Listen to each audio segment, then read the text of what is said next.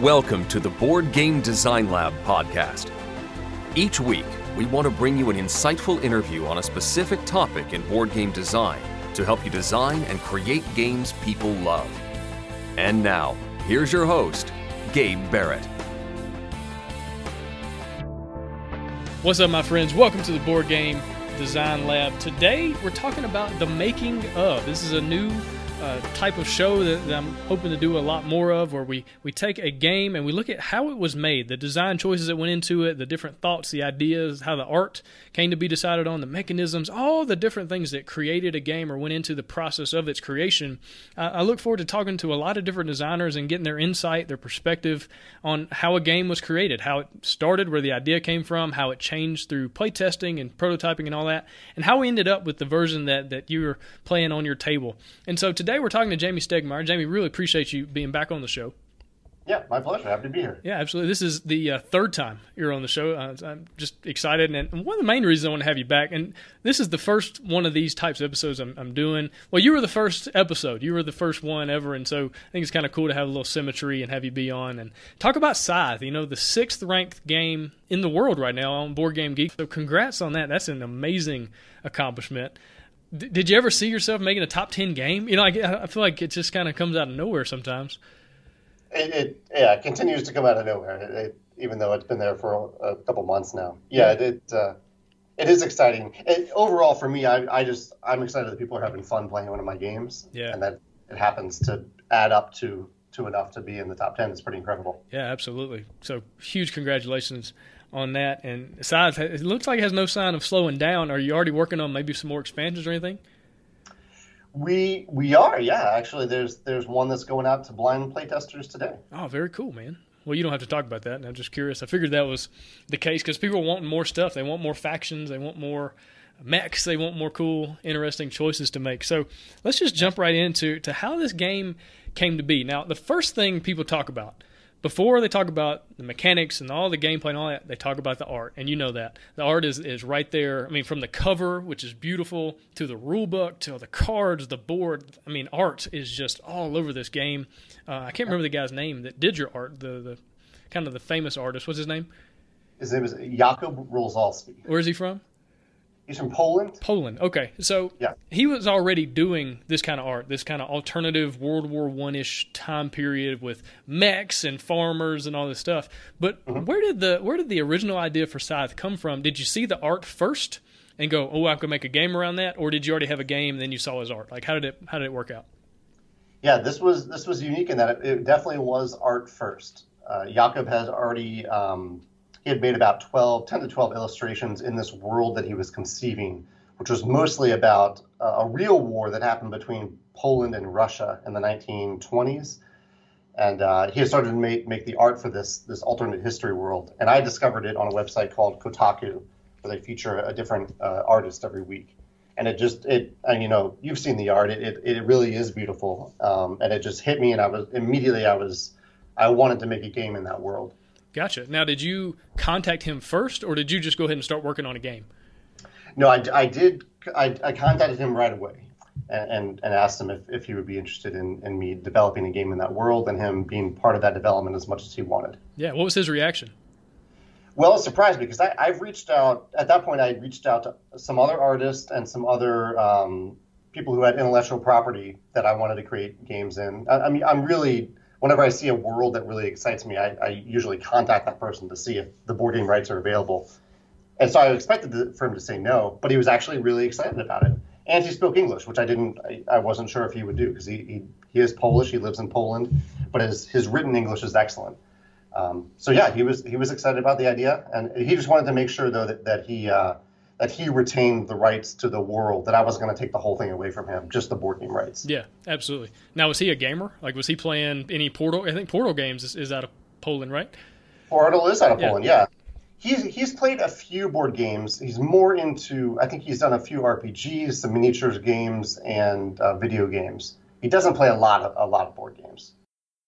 All right, so going into it, you, you saw the art. You said, "Man, this would be a really cool world to create in." But then, uh-huh. what made you go? Okay, I want to make a Euro game that also has some war element, some resource management. Like, how did you get to the mechanics or to the you know what really makes up the game? Well, I really I, I, I, I printed out a bunch of the art that was available, and I, I, sat down and did a lot of brainstorming for for quite some time. This wasn't like a, a two night process. I think it took at least a month of me just sitting there with the art, writing down what um, mechanism like just trying to immerse myself in that world through the mechanisms. Um, as you said, there are farmers and mechs that are they're a big part of, of that world, and so a lot of it was me trying to figure out okay, so that you know what's happening here? Who who are the characters in this world? How are how are they represented by the players? How are they interacting with these farmers? How are the mechs interacting with the characters and, and the and the farmers? So that that was a big part of it. And I'm always also influenced by the games that I'm playing at the time, which can which can be good or bad. But at the time, I was playing Dead of Winter, and Dead of Winter is, uh, has a lot of different characters in it, and you're kind of connecting to their stories and using characters in different ways. So at the time, uh, I was trying to do the same thing in Scythe um, in a completely different game format, but I was trying to give every different character in the game a different, uh, some different life, a different story, a different mechanism. Yeah, absolutely. And I love what you've done with the asymmetry in the game because it goes beyond just oh, you've got power A and I have power B. No, right. it's it's that but way more. You, you're you're good at this, I'm good at that. The way my clothes are, are totally different. The way my mechs look are totally everything is so different. Where you can really get immersed in this game and say, yeah, these are totally different people groups coming together, fighting over this territory, and it just right. so much helps in a theme uh, with the theme. And in a game, in a Euro game, where a lot of times the theme is just kind of thrown together, pasted on. Well, not in Scythe. I mean, you are you really kind of feel like, oh, I'm this giant guy with this uh, tiger, or you know, like whatever it is in in the game, and, and doing these cool things. So, how did you get to the idea of the board and the hexes, and kind of wanting to have this big, you know, territorial kind of? It's not area control, but it kind of is. Um, where how'd you get to that? Was that from the beginning? Uh, it wasn't quite from the beginning. I, I, think Jakub and I talked pretty early on about about there being like, that the game is going to take place on a physical space, and that there there will be some sort of spatial interaction there. One of the things we had to discuss pretty early on is really what that space would look like and what how many different factions would be on it. Because originally the art was just about Poland and Russia, and so we, we talked very early on about expanding that to some other factions as well. Um, we did, we picked three more to add, and then we kind of said, you know, let's let's leave the potential to have a little bit more variability. Let's leave the potential for some expansions there, and that's where the the two expansion factions came in. Yeah. So that was figuring out those factions and how they spatially related to each other. Uh, was a big part of the, the early brainstorming. Right, and it's such a great idea to leave those open places for the later expansions that you, you were probably were you already working on. Like, did you already have those factions made when the game came out, or did you work on those later? Yeah, they, they came later. Oh, okay. Um, so much like we knew where they would be on the board, but other than that, um, I guess we knew their names. Yeah. But beyond that, I, I, I spent so much time and mental energy just getting the, the original factions right that right. that I didn't think about those new factions until after Scythe was kickstarted. Gotcha. So many people they they create a game and then they cut parts out of it to do an right. expansion later, but that's not what you did. You you you went in uh, that, that the game that was on the table was the game that you initially envisioned, and things were added to it. So, how did you balance the board? You know, to make it where it's you know it's still asymmetrical, it's still very different, uh, but yeah. yet it's fair. You know, how did you get that? It, it took a number of iterations, um, and part of it was that throughout the design process, I was trying to blend the aesthetic of whatever the component I was working on the aesthetic and the look of it because that was so important to to Jakub and it was what had originally drawn me to the world. Balancing that with um, the the asymmetry of the game, and so we went through a ton of maps that didn't look very natural. Um, like they were they were almost too evenly divided up, and, and I didn't like the way they looked. Jakub didn't like the way they looked, and so we just moved away from that. And that, for a while, uh, I think it was almost too different. Like there was an island on the map at one point um, uh, because it, because it looked cool, but it, it, it made the game more complicated than it than it should have been. So we went through a lot with the map, and Jakub spent about a month illustrating the final map, which we I, I actually I wanted him to get that done before we started blind play testing it, because um, I wanted players to actually experience the real map during the blind play testing.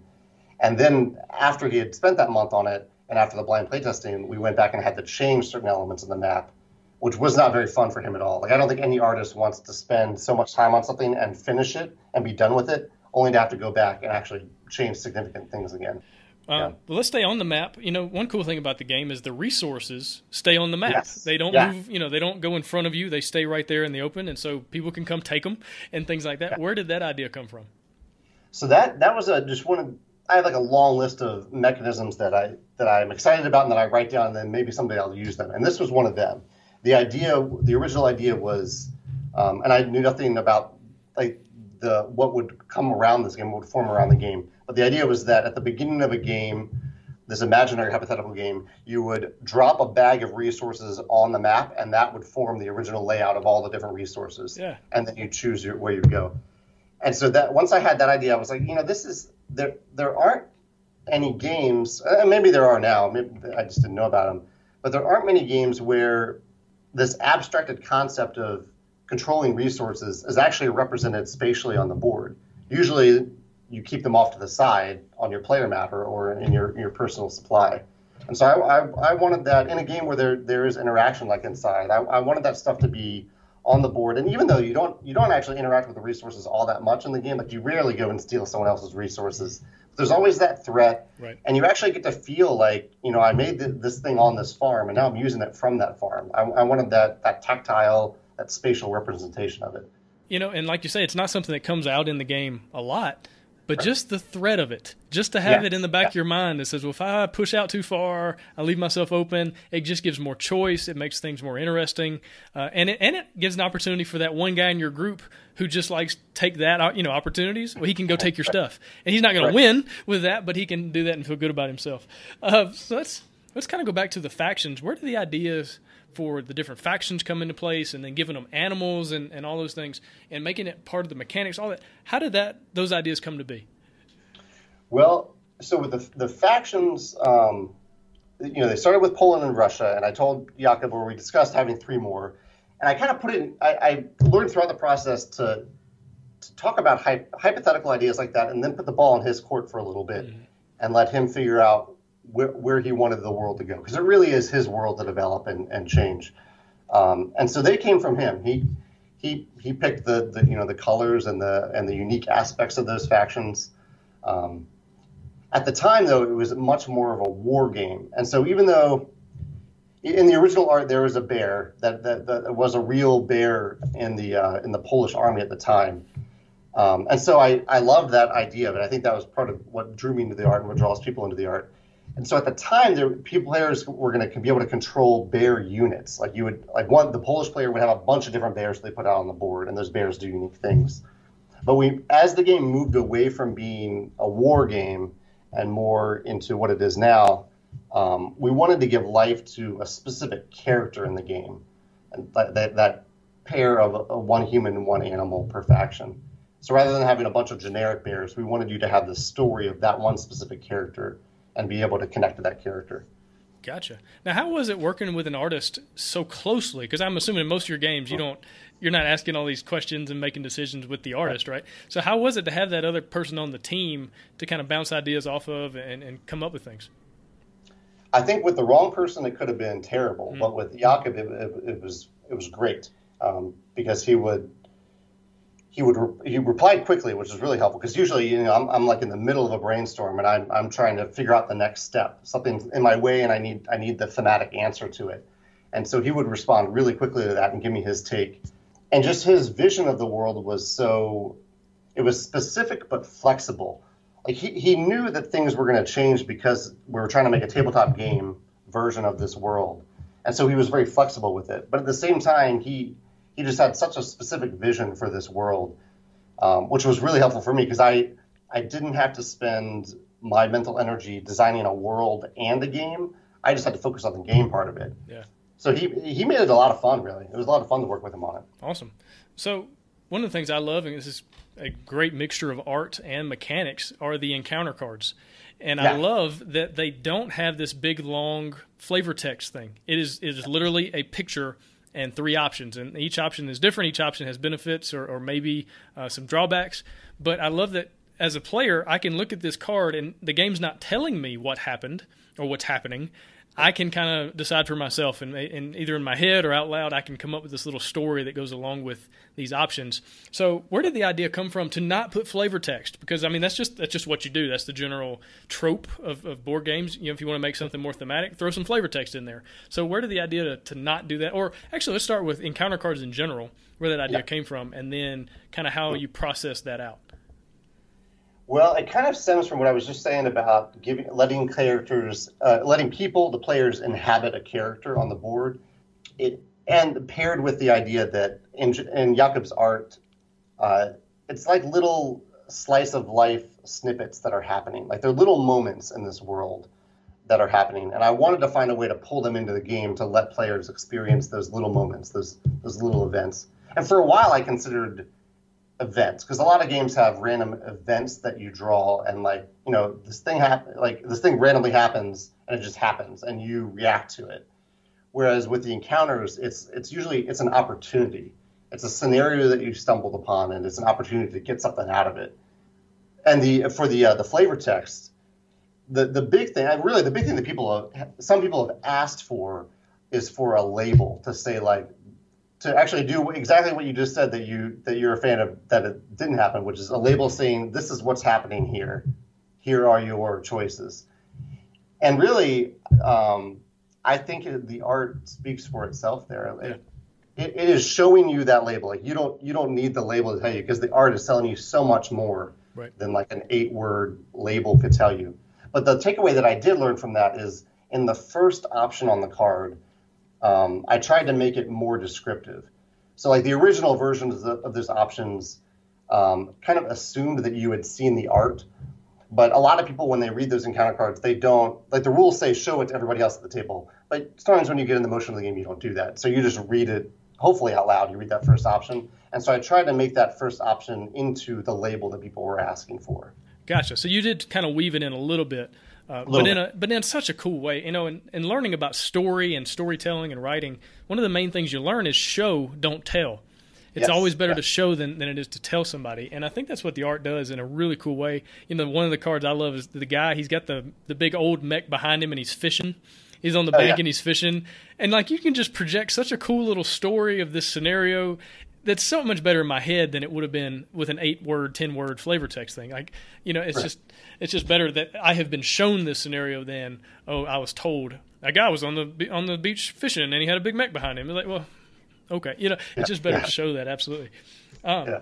But let's get into like the objective card. So in in Scythe, you get two objectives, but you can mm-hmm. only score one, which I think is brilliant because you can hold on to both of them the whole game until you right. until you score one, right?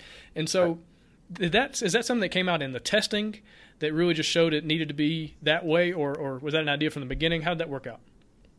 I, I like to give players short-term goals and long-term goals, and so the objectives came from a long-term goal, but I really wanted to make it uh, optional. Like, if you want to pursue this thing, you can, uh, but you don't have to. And so, you, like you said, you choose two, and sometimes they might be in line with something that excites you about the game that you want to do in that game, but sometimes it may not be, and the, the game is flexible there. Like there are other ways to get stars, um, which are kind of the, the end game trigger in the game, one of the main ways you get points. Uh, so I, I, that's that's kind of my design philosophy in general. I, I love long term goals, but I don't want to ever force a player to do it. Yeah. I want them to have the freedom to explore the game in their own way, in their own creative way, if they want to. Right. In so many games, they give you they give you the same option at the beginning. They say, "Here's two cards," and then they say, mm-hmm. "Choose one right now and discard yes. the other one." Oh, yeah. And so now I am pigeonholed in this strategy, maybe, and what if it doesn't work out that way? Or worse yet, what if this is the first time I'm playing and I have no idea which one of these two cards I should choose? And so it just gives players so much more options. It, makes it easier to, to get into the game. You don't feel like you're stuck. It's just a better way to do it. And so if you're designing a game right now and you've got these options at the beginning, be real careful about which ones you force on the players because it, it, could really affect how they play especially how they play the first time which is so important that they have a at least good experience if not great that first time to get them to come back. Because lord knows there are a lot of games that they could be playing right now other than right. yours. And so you want to give them a great experience for that first one. So let's talk about the factory. And so it's right there in the middle of the game board and it gives you really cool options if you get there. You don't have to go there. You know, you don't have to. But, you know, there are a lot of bonuses to doing it, but there's also risk and all that. So where did that idea come from? Was that in his art originally? Was there this kind of big factory thing? Or is that just an idea you guys came up with?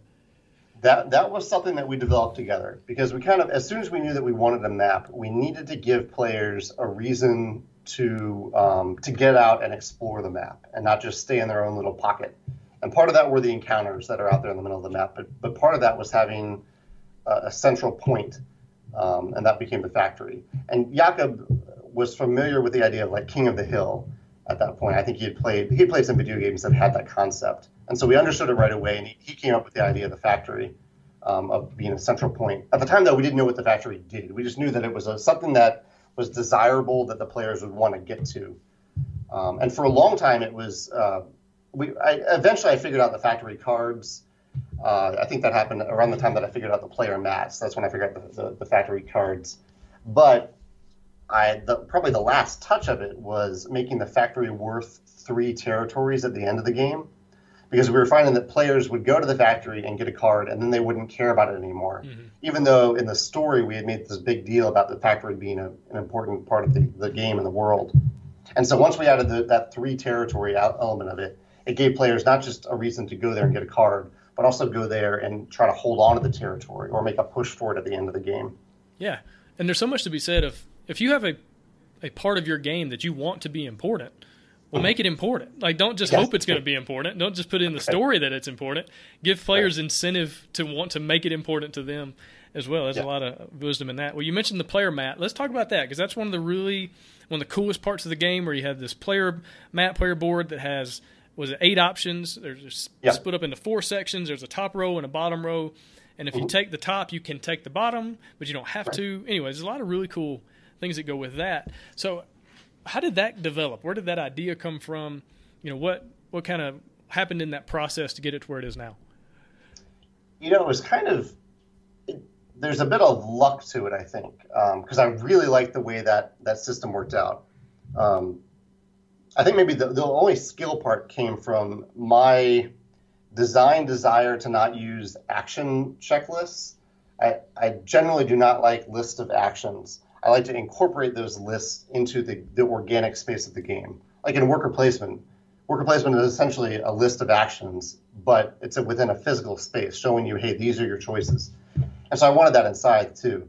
And so Scythe, like you, your mat is essentially an action checklist, but in a very physical space, and there's a lot going on on those mats.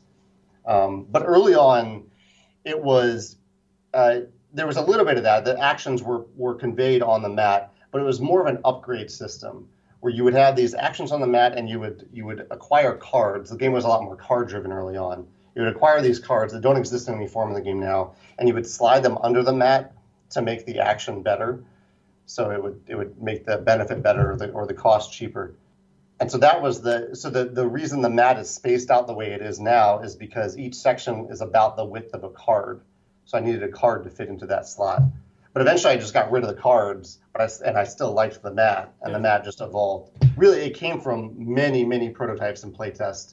Like it's not something I just thought of. It, it, yeah. it evolved over time. Where did the idea come from? Because what I love about the mat is you do one action and it makes hmm. something cheaper, it makes something else better. Like you, the game has this really cool arc where everything's getting cheaper and easier and better and, and upgrades and all that through that map system and the actions you take on that. And I don't know yeah. of any other game that's done that in that way. So where did that idea come from? That just more of the, the play testing? That actually was heavily inspired by Terra Mystica. Okay. Have you played Terra Mystica? I have not. I've seen it and you know know what it is and haven't, haven't played it. It's a, it's a great game. And one, one of the things about Terra Mystica that I love is that it's a very rewarding game in that whenever you do something, you're often like taking buildings off a mat. It's the mats look kind of similar, but in Terra Mystica, it's all buildings on the mat, and you you build one and you put it on the board, and when you do so, you're typically upgrading a building that was on the board, and you have to pull it back onto your mat. Um, but it ends up feeling like a double reward because you're putting a better building on the board um, and con- controlling that space better than before, and the reward that you're getting from your mat there's income in Terra Mystica, so you're getting a better income. You're, you're also getting a better reward that way. So I wanted to capture that double reward system in Scythe. I wanted everything you do to reward you ideally two times, if not more. I like that when I play games, I like to be rewarded. I don't. I don't want to be punished when I play a game. Yeah. I, I, I want to be rewarded. Absolutely, especially for you know playing things at the right time and, and yeah. strategizing as opposed to just being random. Oh, oh right. you happen to draw the good event card. Well, no, it's. Right. I, I, took these actions at the right times, and now I'm being doubly rewarded for it. Uh, right. And it helps it helps players want to play again and again and again. Yeah. So what other what other games kind of influenced Scythe? You just mentioned mentioned Terra Mystica. You mentioned Dead of Winter earlier. What other were there any other games that you kind of took inspiration from? Yeah, Kemet is the other big one. Have mm. you hmm. played Kemet? Yeah. Yeah. So Kemet, the, Kemet is much more. So when people come to me and say, "Hey, I wish there was more combat in Scythe," I usually say, "Go play Kemet," because Kemet is a fantastic combat game. Right. But it still has a lot of upgrades. It has the engine building feel of Scythe. Yeah. But in Kemet, the there are two things that I drew from it. One is the the tunnel system in Scythe is inspired by the monolith system or the obelisk system yep. in um, in Kemet. Basically, it lets you jump across the board pretty easily. Right.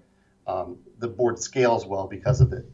Uh, the other part is that Kemet um, it it kind of encourages players to attack much more so in Scythe, but it, it gives you the freedom to attack uh, because you don't lose that much when you lose a battle. Like sure you lose the space that you wanted and maybe some units die but it doesn't really feel like they die. It's really easy to get them back. Um, and so i wanted that feel in Scythe where if you want to have that interaction with other players but you fail at it you don't do it well or maybe you're not set up you haven't set yourself up to do well you don't lose that much by losing you just retreat back to your home base and then it takes a few turns to get back out there um, that, that was a big takeaway from kemet yeah, absolutely. Were you also uh, inspired by Euphoria a little bit? Because I know there's the star system in Euphoria, the star oh, system oh, yeah. in in Scythe. Is that is that? I mean, is that obviously on your mind because you designed both games? But right. was that intentional, or did it just kind of happen that way? Yeah. So with Euphoria, like uh, the end game is triggered and the winner is determined by whoever places the tenth star, mm-hmm. which I liken for various reasons, but I got some complaints about it for people who said it felt too much like a race game. And I didn't design it to be a race game. That's just kind of what it is, though. You're, you're racing to get out the 10th star. And so I wanted to pull that, that organic end game trigger into Scythe. Um, when you place the sixth star, the game ends. But uh, I wanted something to happen after that. I, I, didn't want the, the winner to be necessarily determined by who placed the sixth star.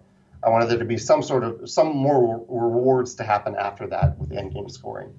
So yeah, it was the kind of the natural the evolution of the Euphoria star system into a more Euro-ish end game scoring mechanism. Yeah, it's really cool to see how designers will, will take one mechanic yeah. over the course of 10 years or however long, you know, and it evolves and it changes and becomes better and all that. And, and that's just kind of what, what happened with the star system in Scythe. Now, Going, going back to the final scoring, so most games, all right, whoever places the final whatever that causes the end game to trigger, but then everybody else gets another turn. But not in Scythe. In Scythe, that's it. The, the game's over. Count up points. So what what caused that decision? Because some players aren't going to get as many turns as other players, and I'm sure that can be frustrating sometimes. But what went into that decision?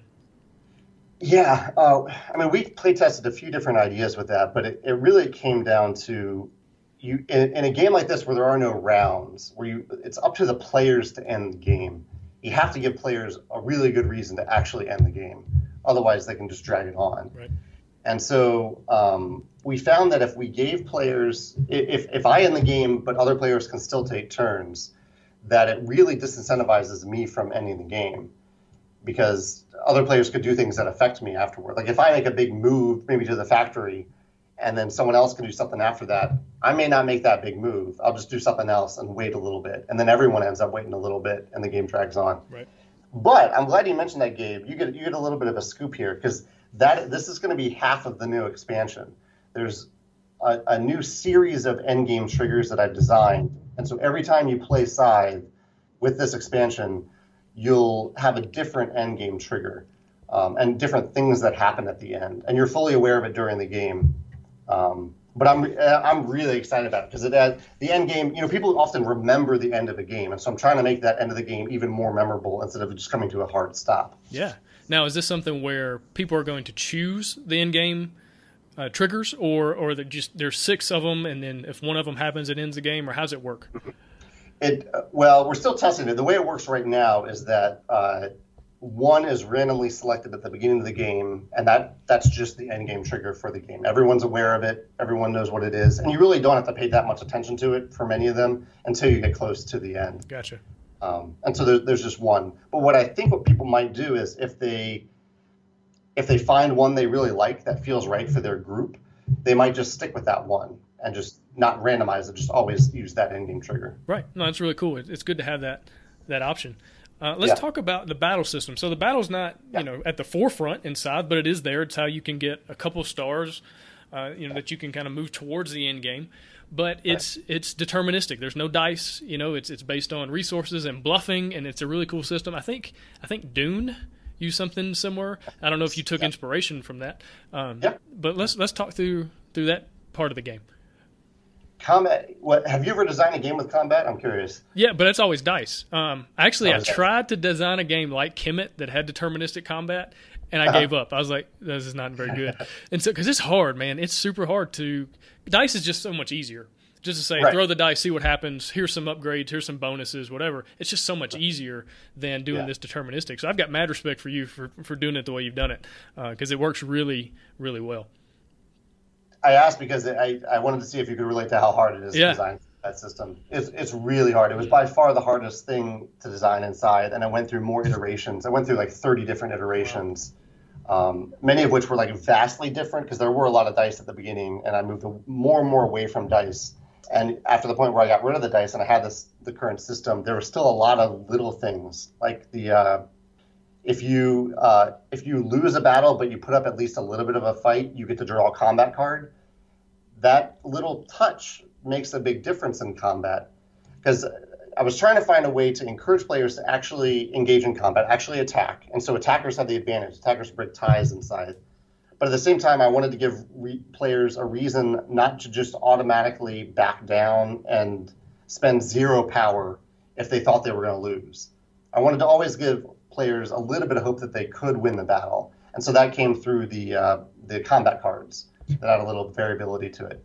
Yeah, and with a game like Scythe, it's so good that it doesn't have dice because mm. you know just the choices that you have to make because you're having to look at your resources, you're looking at your power, all these things. You're saying, okay, how much do I want to bet on this? Because I'm going right. to lose it, you know. And do I want to make sure I win, or do I want to just try to barely win? He's only got this many, so he can only go this far. But is he going to bet all of it? And so it creates this really cool meta game, this bluffing game that you can't get with dice. I mean, dice just doesn't.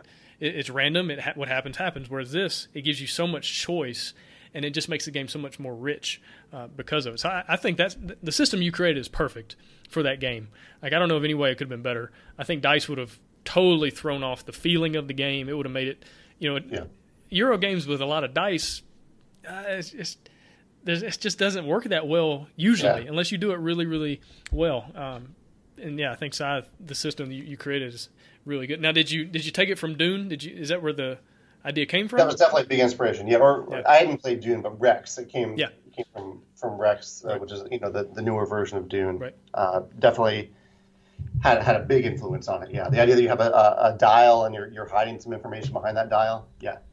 Gotcha. Now, start to finish, how long did the game take from uh, from initial idea, initial email to the artist to Kickstarter launch? How long was yeah. that process?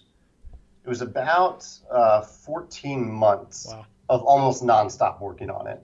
Like that was it was a 40 pretty much a 40 hour a week job just to focus on Scythe for that time. Yeah. Because um, it went it went through a lot to get to where, where it was before the Kickstarter project. Gotcha. So so for anybody listening, the number six game in the world right now it's not overnight success. It's so easy to look at people and go, "Oh wow, he came out of nowhere. This company came out of nowhere. This game." Yeah, 14 months of development, playtesting, decisions being made, things being cut and added and changed. Over a year is what it took, and then even longer after that with the Kickstarter and, and the process that comes after Kickstarter, all that. So there is no such thing as overnight success in board games. It's just that's ridiculous, uh, and, and, that speaks speaks to that. How much of that time was spent playtesting? The first few months were, were a lot of brainstorming, so very little playtesting during that time. But uh, I would say by January of um, whatever year it was, by 2014, 2015. By January, we were we were doing weekly, at least weekly play tests um, locally, um, and that that went on for about five months. And then the blind play testing, I did three waves of blind play testing that lasted three months, about 750 blind playtest sessions during that time. And then after that, there was the solo development of the game by uh, uh, one of my, my coworkers, Morten and that took that was another 250 play tests. It took about another month to do the, the solo part. Wow, yeah. So yeah. a lot, a lot of work, a lot of people coming alongside and helping with the testing. What yeah. what, what are some of the big things the testing showed you, or that that changed the game? One of the, the big things because it's it's almost it's a tough question to answer because there that play that blind play testing was uh, so incredibly helpful a lot of it was data driven. Like I would just have people input the scores and like the faction they used in the player mat. But a lot of it was anecdotal. We had a very active forum of people just sharing their reactions to certain mechanisms. Okay, so one actually one big thing was that going into the first wave, I hadn't designed the faction abilities yet. Each faction had different mech abilities, but not unique faction abilities. Um, and at the time, I was kind of on the fence as to whether or not to make them because I, I kind of wanted I wanted players to choose their own path and not have to do the thing that their ability told them to do. And I also wanted to make sure that I had the asymmetry of the, the other asymmetry down and, and balance before I put in those abilities. So for the first entire wave of blind playtesting, there were no faction abilities. They were added maybe at the end of the first wave and the, and the beginning of the second wave. Wow, very cool, man. So that's a huge thing. Yeah, yeah, absolutely. Uh, what what did you learn in creating this game that you're going to be able to take forward into your next game or games down the road? Man, a, a, a ton. I mean, I, I need something specific here for your for your podcast, though, don't I? Well, I mean, just uh, in, I mean, I think playtesting, the the process you went through for this game. I mean, you take yeah. that into the next game, you're you're going to create a great game. You know, that's that's something I'm learning right now. Is is there is no shortage of, there's no number you can put on a number of playtests to say, okay, we're good. You know, right. just keep doing it, keep grinding, keep grinding, and getting more data and more more feedback. That's one big thing. That's a huge part of it, yeah. And I, I also learned how how much those playtesters impact the rules. You talked earlier about how the rulebook decided that I think it is pretty solid. People still have questions and whatnot, but there would be a ton more questions if those playtesters hadn't asked all the questions they did during the process. Because yeah. every time they asked a question that I knew in my head was in the rules, was the signal to me that I hadn't conveyed it properly in the rules or I hadn't put it in the right place in the rules. Right. And so we're talking hundreds, maybe thousands of questions that that I would I would kind of process and then figure out how to better answer them in the rules. And a lot of little edge cases too. Like the movement page in, inside the rule book is is a little overwhelming because it's a full page of like how to move stuff. Um, and that page could have been condensed down to like a paragraph, but there are a lot of little edge cases that people need to need to know about that rarely come up, but they're there. And so mm-hmm. all the, those play tests came through and and made sure that all those edge cases are covered. Yeah, absolutely. And, and with creating rules, it's easy to get so close to it that you don't see the problems with it. You know, yeah. just like any uh, book or anything you're writing, if you get so close and you skip over the errors or you don't think through, think through the edge cases or anything like that. And I, have been, I was playtesting a, a game the other day with a friend, and uh, he came up with some questions. I was like, "How in the world did you come up? What? Like, what are you talking about?" But then yeah. looking back at the game is like, okay, I can see how somebody would make that connection, and I need to address that just with one little sentence. It just says you can't do that, you know, because right. people are going to come up with these scenarios and go, "Well, well, can I do this?" Well, the rules don't say I can't, so I must be able to, and it breaks the game. you know? And so just going through the feedback, you know, something J.R. Honeycutt uh, mm. one of our first episodes talked about was the day a game is released, it will be played more times than it ever was in playtesting. And yeah. so when you take, and when one person in hundreds of playtests has a problem, well, that means that's going to grow exponentially when the game right. is actually released and thousands, hopefully thousands of people get to play it. And so yeah. taking all that information under consideration and going, okay, this was one out of a hundred people but that's right. gonna that's gonna scale, and so there's gonna be a lot more people that have the same issue, uh, more than likely, and just taking that under consideration. So that's great feedback from from you and J.R. Yeah, I, I totally agree with that. Cool, man. Uh, well, anything else to add on the the Scythe unboxing or, or making of, or how it all came to be? I think we've covered the, the big hits, the big changes the, throughout the, the, the process, the playtesting. Um, Actually, we, we barely touched upon it, but the, the solo part of it. Yeah. I, I don't play games solo, um, but I, I have realized through Morten and through what he's done with our games how big the audience is for solo games, the ability to play games solo. So I really, especially through Scythe, I, I have a new appreciation for um, for getting that solo variant and a really good, not like a little paragraph in the rules, but actually components that contribute to that experience. Um, to put in, putting that into the game. It's not something I designed. It's not something I really even fully understand. I could not teach the Automa version of the game, but uh, but that it's there, I think, has, has opened the game up to a lot of people who, who only play games solo. Yeah, absolutely. And, and being able to have your game playable in a solo way, in a way that's meaningful, like you're saying, more right. than just oh, if you want to and you're lonely, I guess you could play it by yourself, you know. But actually having a mode where it's, it's this is for solo players, it opens up the game up to so many more people who yeah. who maybe don't have a regular game night or regular game group, or maybe their game group hates games that are like Scythe. You know, maybe they right. just don't want to play them, and so yeah. having that opportunity just expands your reach so much more. And I think about games like Time Stories that don't mm-hmm. work well with two players and definitely don't work with one player. You know, yeah, it, that a lot of people are missing out on because they, they the games just don't work for for a solo player or just one or two. Um, yeah. And that's yeah, that's a lot of great advice there. If, especially if you can find a guy like you've got that loves it right. and can come up with the rules and do it in a really good way. And, and we talked about outsourcing in a, in a different episode, yeah. but if you can outsource that and find somebody who is passionate about it and does a good job, that is a huge that's a that's a gold mine uh, for a game yeah. to have. Absolutely. Well, cool, man. Well, I really appreciate you coming on the show again. I uh, love having you. Uh, it's always great to talk to you. Uh, yeah. We're, we're going to go into a, a bonus round. We're going to be talking about rule book, uh, designing a rule book. You know, Jamey's advice and tips on putting together a good rule book that makes sense, it's clear, that also looks good. I think Scythe is one of the, the best looking rule books that I've seen. The graphic design, the art, the way it's laid out, everything's wonderful uh, about it. So I think Jamey's a, a pretty good little expert on that topic. So we're going to do that in the bonus round. So we'll see you at uh, boardgamedesignlab.com if you want to check that out. But Jamey, really appreciate your time and I look forward to seeing you again. Awesome. Sounds good. Cool, man. Thanks for listening. Find all sorts of game design resources, bonus material, and chances to win free games at BoardGameDesignLab.com. And until next time, keep designing, keep playtesting, and keep creating great games. Did I mention keep playtesting?